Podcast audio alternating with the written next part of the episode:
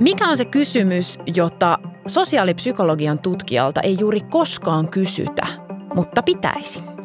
Pystyykö sosiaalipsykologinen tieto tai meidän tämänhetkinen ymmärrys ihmisten ja ryhmien välisestä toiminnasta sittenkään niin kuin vaikuttamaan niin, että me voitaisiin saada jotakin muutosta niin kuin yhteiskunnassa, että onko meillä sellaisia välineitä tarjota.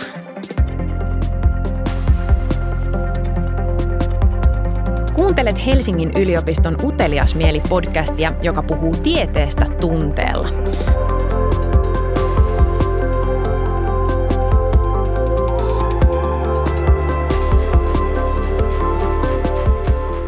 Podcastissa tutkija saa kerrankin puhua siitä, mistä ihan oikeasti haluaa ja mitä pitää tärkeänä. Vieraana on tänään sosiaalipsykologian professori Inga Jasinska ja Lahti Helsingin yliopistosta. Moi! Moi! Mä oon Reetta Rönkä, tiedeviestiä, toimittaja ja tämän podcastin juontaja.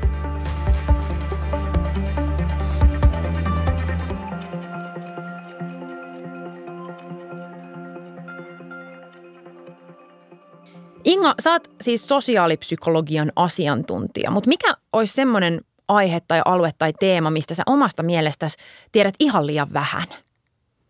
Sosiaalipsykologia on tosi iso alue ja siihen mahtuu niin monenlaista, että musta tuntuu, että kukin meistä tietää siinä vaan tosi pienestä tutkimusalueesta. Et mä oon itse ryhmän välisten suhteiden tutkija tai ennakkoluuloisuuden tutkija, niin melkeinpä kaikki, joka rajautuu sen tutkimusalueen ulkopuolelle, on se, mistä mä tiedän liian vähän.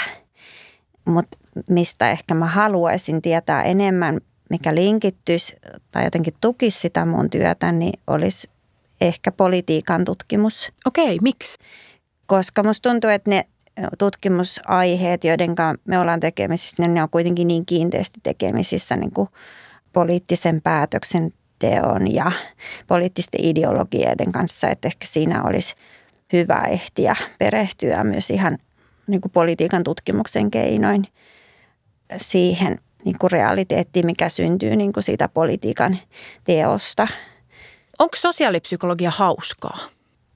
No joo, toisinaan parhaimmillaan se voi olla sitäkin. Että sosiaalipsykologia onneksi niin kuin tieteenä sellainen, että – että siinä voi kysyä monenlaisia kysymyksiä. Se antaa mahdollisuuksia kysyä monenlaisia kysymyksiä ja, ja eihän nyt kaikki, niin kuin, kaikki meidän sosiaalinen elämämme on niin kuin yhtä ongelmien kanssa painiskelua onneksi. Että, onneksi. niin, niin, niin sitä kautta toki voi, niin kuin, voi välillä kysyä ja, ja on ihan hyväkin välillä kysyä, että, myös ehkä joitain sellaisia. No vaikka meillä on niin tutkimusta onnellisuudesta ja mikä tekee ihmisiä onnellisiksi että, että jotenkin se elämä näyttäytyy niin kuin koko rikkautena eikä vaan silleen niin kuin sitä toista puolta. Muistatko sitten, että milloin olisit viimeksi kokenut surua sun oman tutkimuksen tai tieteen alan äärellä?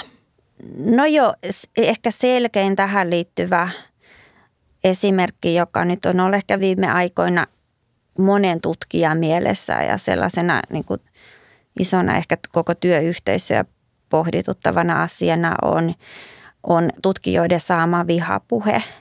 Että kun on tällä tutkimusalueella hommissa, niin yhä enemmän kuitenkin tutkijat kohtaa sitä ja, ja en mä tiedä, onko se niin kuin surua siinä mielessä, että toki jotenkin harmittaa ja surettaa sen näiden tutkijoiden kannalta, koska se on kullekin kuitenkin vaikea asiansa ja vaikeuttaa elämää ja pohdituttaa paljon ja, ja on tärkeää, että he jäisivät niin kuin yksin sen asiansa kanssa, vaan että, että se jotenkin niin kuin yhteisönä niin kuin tuetaan ja, ja eletään yhdessä. Että siinä mielessä niin kuin se on sellainen ehkä – suruasia, mutta sitten yhtä aikaa siinä on ehkä sellainen vähän niin kuin raivon sekaiset tunteet, että, että mitä kaikkea niin kuin pitää ja pitääkö kestää ja mitkä on ne keinot siihen niin kuin puuttua. Ja, ja se on ollut vaikea asia, koska se vaatii kultakin niin kuin ihan yksilöllisestikin sellaista rohkeata, rohkeutta niin kuin jatkaa sitä tai olla niin kuin välittämättä, koska se joka tapauksessa vaikuttaa.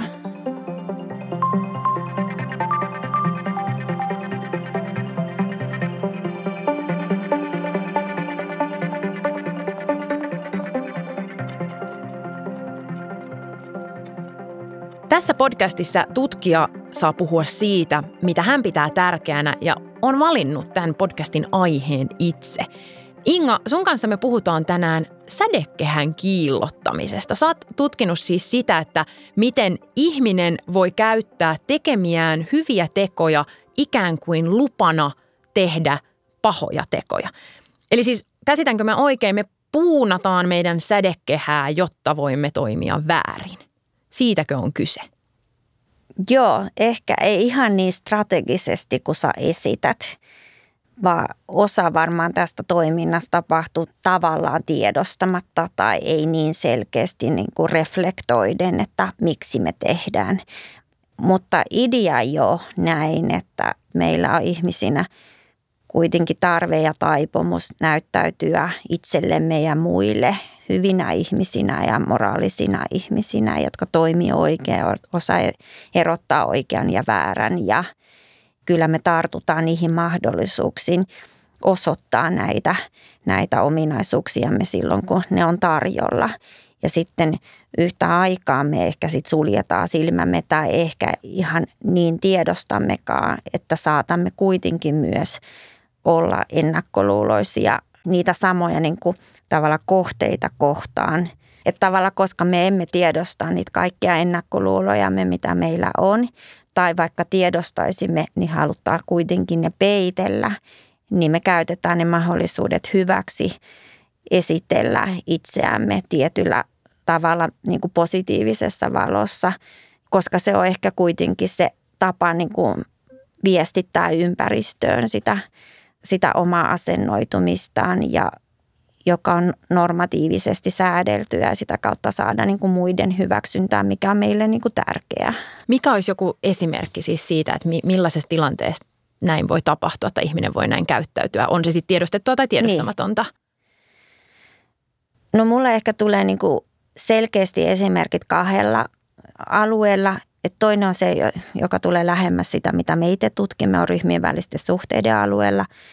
Siinä voi olla vaikka kahtakin tilannetta, sellaista, jotka varmaan niin kuin kukin meistä kohtaa ihan niin kuin arjessamme, että, että voidaan vaikka hyvin käyttää mahdollisuus ja vilpittömästi olla sitä mieltä, että, että tuemme vaikka niin kuin alemmista sosiaaliekonomisista luokista olevia ihmisiä ja, ja koetaan, että, että pienituloisuus on ikävä ja, ja hankala asia ja voidaan vaikka jonkun palvelun oston yhteydessä vaikka maksaa niin kuin vähän reilumminkin tällaiselle henkilölle, koska se asia jotenkin on lähellä sydäntä ja halutaan sitä henkilöä auttaa. Ja sitten yhtä aikaa sitten tai siinä seuraavassa tilanteessa voida hyvin, hyvinkin äänestää vaikka suurtulosten verotuksen kiristämistä vastaan tai pientulosten jostakin jonkun aktiivimallin puolesta. Eli sillä lailla niin kuin kuitenkin omalla äänestyskäyttäytymisellä voidaan tukea niin kuin eriarvoisuuden kasvua Suomessa. Tai juuri ehkä sen takia, koska ollaan niin kuin jo itsellemme niin kuin todistettu tai vakuutettu itseämme niin kuin olevamme pientulosten puolella niin kuin äskeisessä tilanteessa. Tai sitten joku vielä lähemmäs ehkä sitä meidän tutkimusaluetta Eli maahanmuuttotutkimusta voidaan ihan hyvin olla esittämässä omaa suvaitsevaisuutta vaikka sitä kautta, että ollaan vaikka valitsemassa maahanmuuttajataustasta työntekijää omaan työyhteisöön. Ja sitten kuitenkin niin kuin siinä seuraavassa tilanteessa vaikka äänestämään sen puolueen puolesta tai maahanmuuttovastaisen politiikan puolesta, koska tavallaan se oma suvaitsevaisuus on jo tullut esille siinä, siinä valintatilanteessa. Eli tällä tavoin niin kuin me voidaan niin kuin tavalla uskotella itsellemme ja muille. Ja se voi olla ihan vilpitöntäkin uskottelua, että me ollaan niiden niin kuin pientulosten tai maahanmuuttajien puolella. Ja sitten yhtä aikaa me voidaan jatkaa ihan hyvin sitä ennakkoluuloisuutta tai tietynlaista ideologian kannattamista, joka kuitenkin puhuttelee sitten erinäisistä syistä enemmän. Tuo on hirveän kiinnostavaa, että onko toi tavallaan semmoista tietynlaista epäloogisuutta, mm. jota ihmiset havaitsee vai ei havaitse? Joo, no toi on niin tosi kinkkistä, niin kuin, että missä määrin ihmiset, ihmiset on hyvin niin kuin ovelia huijaamaan itseään, että, ja se on niin kuin ihan omakin tutkimuskohteensa, että paljon me havaitaan niin kuin tällaisia ristiriitaisuuksia. Että ihmiset on myös hyviä keksimään tekosyitä, että ne ehkä huomaa sen ristiriitaisuuden, mutta siinä on hirveän hyvä selitys, miksi se nyt siinä tilanteessa on mennyt jotenkin eri päin. Että vaikka siinä ympäristökäyttäytymisen puolesta on paljon sellaisia esimerkkejä, että, että vaikka joku voi kierrättää biojätettä – ja sitten siinä samassa sitten heittää ne pahvit sekajätteeseen, koska ei ole vieressä sitä pahvikeräysastiaa. Oli vaan se biojäteastia. Ja sitten siinä taloyhtiökokouksessa joko voi olla sitä mieltä, että se on hirveä kierrätyshenkinen, mutta ne pahvit kuitenkin löytyy sitten sekajätteestä niin sitten siinä on, ihmiset tiedostaa sen ristiriidan ja jos niille huomauttaa sitä, niin se on ihan selkeä ja se on nähtävissä, mutta, mutta se, että siinä puuttui se pahvikeräysastia, niin selittää sen epäympäristöystävällisen käyttäytymisen heidän mielestä, että se on niin kuin riittävä syy.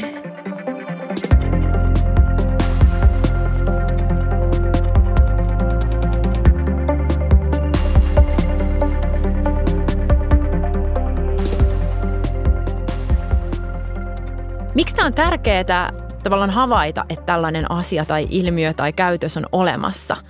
Joo, no tutkijoina tämä on tietenkin ensisijaisen tärkeä, mutta mä mietin, että ehkä niin kuin se käytännössäkin on aika tärkeä. Ehkä kahdellakin tavalla. Ensinnäkin on niin kuin varmaan ihan hyvä asia, että me ihmisinä opimme itsestämme ja omasta käyttäytymisestä ja ja osaamme niin kuin reflektoida omaa toimintaamme, koska kuitenkin lähtökohtaisesti se pitäisi lähteä myös meistä itsestämme, ettei se voi kaikki niin kuin tapahtua näiden rakenteellisten tekijöiden niin kuin muuttamisella, vaan että mitä enemmän niin kuin ihmiset tavallaan niin kuin näkee ja oppii niin kuin reflektoimaan itseään tai tai ymmärtämään, että, että nämä on tällaisia monimutkaisia asioita ja siinä on hirveästi houkutuksia tehdä erila- niin kuin eri tavoin kuin mitä itse haluaa tai toivoo, mutta me ei aina toimita niin kuin me toivomme toimivamme, niin niin mitä ihminen enemmän kysyy itseltään näitä kysymyksiä ja ehkä vähän niin kuin pohtii näitä arvojärjestyksiä ja ihan niin kuin niitä omia käyttäytymismalleja ja, ja miltä ne näyttäytyy ulkopuolelle ja, ja miltä ne näyttäytyy perheessä ja mitä siirretään lapsillemme. Niin kyllähän niin kuin sitä kautta varmaan tapahtuu se muutos. Ja sitten myös toki niin kuin ihan siinä sitten politiikan toimijoille tai käytännön toimijoille, että, että mikä on niin kuin järkevä tapa puuttua ja aikaan saada jotakin toivottua käyttäytymistä. Että on, ne omat keinonsa, joilla voidaan estää jotakin ei-toivottua käyttäytymistä, mutta ne on ihan eri keinot, joilla voidaan aikaa saada toivottua käyttäytymistä. Ja näitäkin kahta pitää niin kuin erottaa toisista, että mitä niin kuin kussakin projektista tai toiminnassa, niin kuin mitä sillä haetaan että haetaanko sitä, että ihmiset ei roskaa vai haetaanko sitä, että ihmiset niin kuin tekee jotakin ympäristön puolesta. Et nämä on niin kuin hieman eri asioita, mihin, mihin halutaan vaikuttaa. Mutta nyt mä oon koko ajan niin kuin näissä ympäristöesimerkkeissä, ne on jotenkin selkeitä esimerkkejä, ne tulee niin kuin lähempänä niin kuin arkea, että, että ne on niin kuin sit vielä astetta jotenkin sille monimutkaisempia, kun ajatellaan nyt vaikka – tota, etnisiä suhteita tai, tai miten ihmiset kohtelee toisiaan ja miten se riippuu heidän ryhmäjäsenyyksistään. Niin millä alueilla tavallaan tämmöinen toiminta jotenkin korostuu? Tässä on noussut jo esiin kuitenkin mm. esimerkiksi tämä ympäristö, kuten sanoit, se on varmasti niin kuin helppo esimerkki, aika tunnistettava myös niin. monelle. Mutta mi- missä muissa asioissa tai teemoissa tämmöinen tietynlainen niin kuin sädekehän kiillotus tai sitten tämmöinen hyvän teon oikeuttava paha teko usein niin kuin tulee? No ehkä jopa niin kuin tätä ympäristökäyttäytymistä klassisempia esimerkkejä kuitenkin löytyy siinä ennakkoluuloisuustutkimuksessa, että ennakkoluulot on kuitenkin sellainen niin kuin normatiivisesti paheksuttava asia, että me toivomme, että niitä olisi itsellämme vähän ja ympäristössä vähän ja, ja kukin toivoo tietenkin, että tulee kohdelluksi oikeudenmukaisesti ja että – Ja sehän edellyttää, että sillä toisella osapuolella ei ole sit ennakkoluuloja, jotka kohdistuisi niin kuin itseen tai itse edustamaan ryhmään. Niin, niin sillä lailla niin kuin ennakkoluulot on ollut sellainen asia, mistä ihmiset on halunnut irtisanoutua – ja mihin myös on vahva toki normatiivinenkin paine, että, että ne ei ole toivottua käyttäytymistä. Ja, ja tällaisessa kontekstissa ehkä tulee niin kuin korostetuksi se, että mitkä on ne keinot, miten ihmiset julistaa olevansa ennakkoluuloton ihminen, uskottelee sen itselleen ja, ja ympäristölleen ja, ja miten ympäristö sitten suhtautuu siihen viestiin. Niin miksi ihmiset sitä siis tekee? Onko se, niin kuin, onko tavallaan, onko se jotenkin liian hankalaa ihmiselle sietää sitä ajatusta, että minä olen ennakkoluuloinen tai edes havaita niitä ennakkoluulojaan? Siis tavallaan mistä se, mistä se tarve siihen sädekehän kiillottamiseen tulee? No me ollaan kaikki normatiivisia olentoja, koska niin normit on tarkoitettu niin säätelemään meidän vuorovaikutusta ja auttaa meitä ennakoimaan niin kuin osapuolen suhtautumistapoja itseemme ja, ja, ja ne luodaan yhdessä, työ, ei työ kuin yhteisössä, ne luodaan yhdessä ja, ja ne on tosi vahva tekijä, joka pitää sitä yhteisöä koossa ja joka osoittaa, että, että mikä on yhteisön mukaista käyttäytymistä ja mikä on poikkeavaa käyttäytymistä. Ja sillä on seuraamuksia, sosiaalisia seuraamuksia olla poikkeava. Et, et, ja siksi ihmiset yleensä, yhteisön kuuluvat tai ryhmään kuuluvat ihmiset niin kuin pyrkivät toimimaan yhteisön sääntöjen ja normien mukaisesti, niin koska ennakkoluuloisuudella on tänä päivänä niin kuin Suomen kaltaisissa yhteiskunnissa oma leimansa, että se on ei-suotava asennoitumistapa ja, ja se on niin kuin yhteisön arvojen vastainen asennoitumistapa – niin ehkä se niin kuin aikaansaa sellaisen käyttäytymisen, mikä on myös ihan hyvä, että ihmiset, jos ei nyt huolestuvat itse sitä omasta asennoitumisesta, mutta kuitenkin osaavat tulkita ympäristön merkkejä niin, että, että tämä ei ole suotavaa. Niin, eli semmoinen tietynlainen kuitenkin niin kuin normien mukaan käyttäytyminen tai jonkinlaisen, niin kuin, jonkinlaisten normien noudattaminen on usein myös hyvä asia, koska se suojelee – tavallaan meitä kaikkea ehkä yhteisönä siltä, että, että ihmiset käyttäytyisi huonosti ja esimerkiksi muille tulisi siitä huonoja seurauksia. Niin, että ei normatiivinen käyttäytyminen, sillä on niin muille seurauksia, mutta sillä on myös itselle seurauksia. Että, ja siksi se on niin sellainen vahva side siinä, siinä yhteisössä. Niin, ilman muuta siis toki tänä päivänä meillä on myös ehkä tämä toinen niin kuin isompikin huoli, että, että yhä enemmän – niin kuin on myös syntynyt uutta ja syntymässä koko ajan uutta normistoa, missä ennakkoluuloisuus on ok ja ennakkoluuloisuus on itse asiassa normati, niin kuin tietyssä yhteisössä sitä normatiivista käyttäytymistä.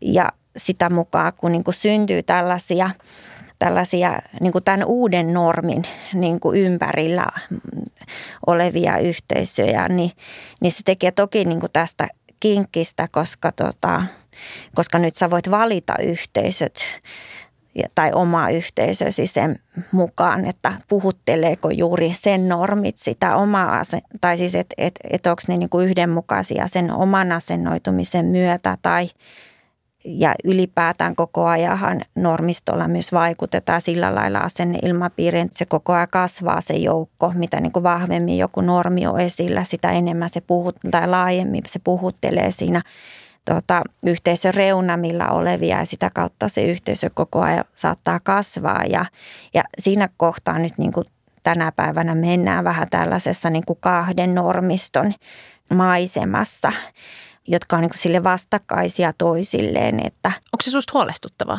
Kyllä musta tuntuu, että, tai ei musta tuntuu, vaan näinhän se on, että et, et se hajottaa, niin kuin, hajottaa kansakuntaa tällaisiin kupliin, jotka alkaa noudattaa sitä omaa, omaa normistoa. Ja varsinkin jos ne normit, normit ovat vastakkaisia, niin siihenhän se perustuu tämä nykykeskustelu polarisaatiosta ja, ja että eri yhteiskuntaryhmät ajautuu yhä kauemmas toisistaan. Ja että kuinka tärkeää olisi saada niin kuin sitä keskusteluyhteyttä ja kuinka vaarallista se on, että jos se sitä keskusteluyhteyttä on olevaa, että ne alkaa elää niin kuin omaa elämänsä. Ja, ja just se, että sellainen käsitys siitä, että ennakkoluuloisuus on epänormatiivista tai, tai suvaitsemattomuus, tai siis että et, et, et tämä meidän yhteiskunta ei perustu näihin arvoihin ja että me ajateltaisiin, että se ylettäisi tänä päivänä niin kuin koko yhteiskuntaa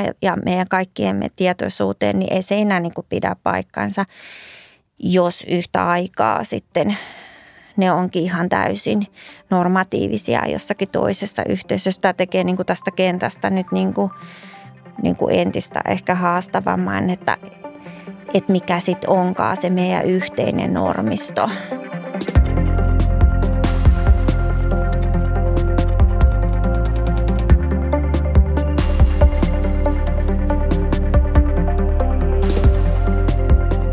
Tämä on Uteliasmieli podcast, joka puhuu tieteestä tunteella.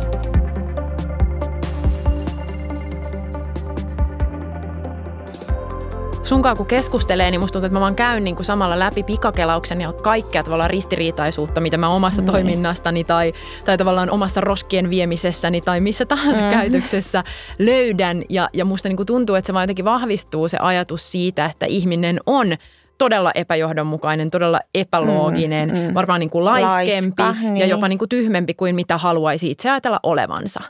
Niin, no mukavuuden halusempi ennen kaikkea, että – et, siis tavallaan musta siinä on semmoinen inhi, pitää olla jotenkin sille vähän niin kuin armollinen ja siinä pitää olla joku inhimillinenkin puoli, että, että se on myös ehkä niin kuin vaativaa ajatella, että kaiken pitäisi olla koko ajan niin kuin kognitiivisesti niin kuin tai siis, että se täysin rationaalinen toiminta ja sellainen, että, että se on niin kuin loppuun asti harkittu syy-seuraussuhteet ja kaikki mahdolliset niin kuin välivaiheet, niin se on kuluttavaa ja se on niin kuin energiavievää ja ei, niin kuin, ei, ei varmaan niin kuin ihminen pysty samalla tavalla niin kuin optimoimaan sitä omaa toimintansa, että se niin kuin prosessi jokaisessa vaiheessa noudattaa just täydellisesti jotakin kaavaa. Sekin on aika karu ihmiskuva, jos, niin, jos niin, siihen pitäisi Eikä pyrkiä. se ole varmaan mikään niin, kuin niin että, se, että se ei voi olla tavoite.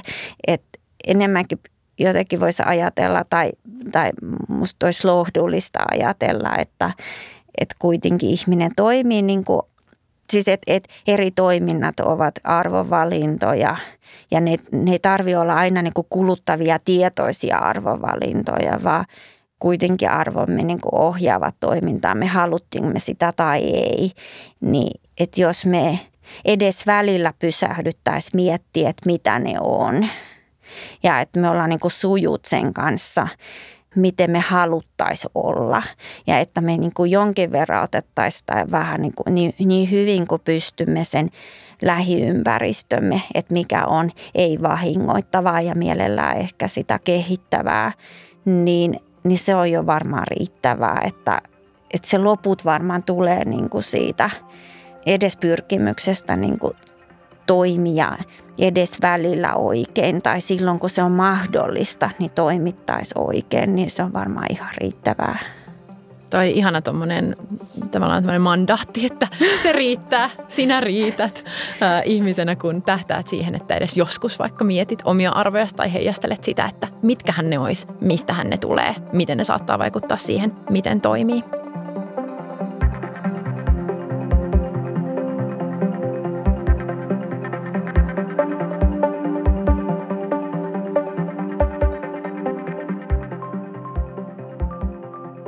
Inga, miksi just nyt on ihana, ihana aika olla sosiaalipsykologian tutkija, vai onko?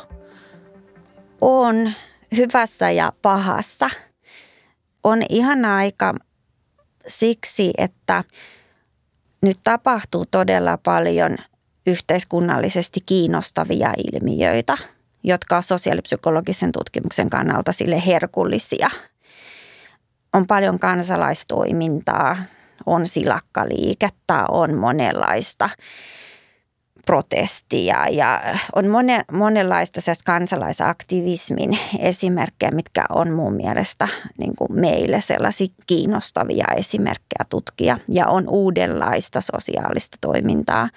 Et siinä mielessä on ihana ja sitten toiseksi meillä on myös aika, siis sosiaalipsykologia on, tai se tutkimusvolyymi on nyt sitä luokkaa, että, että sitä tutkimusta on tosi paljon.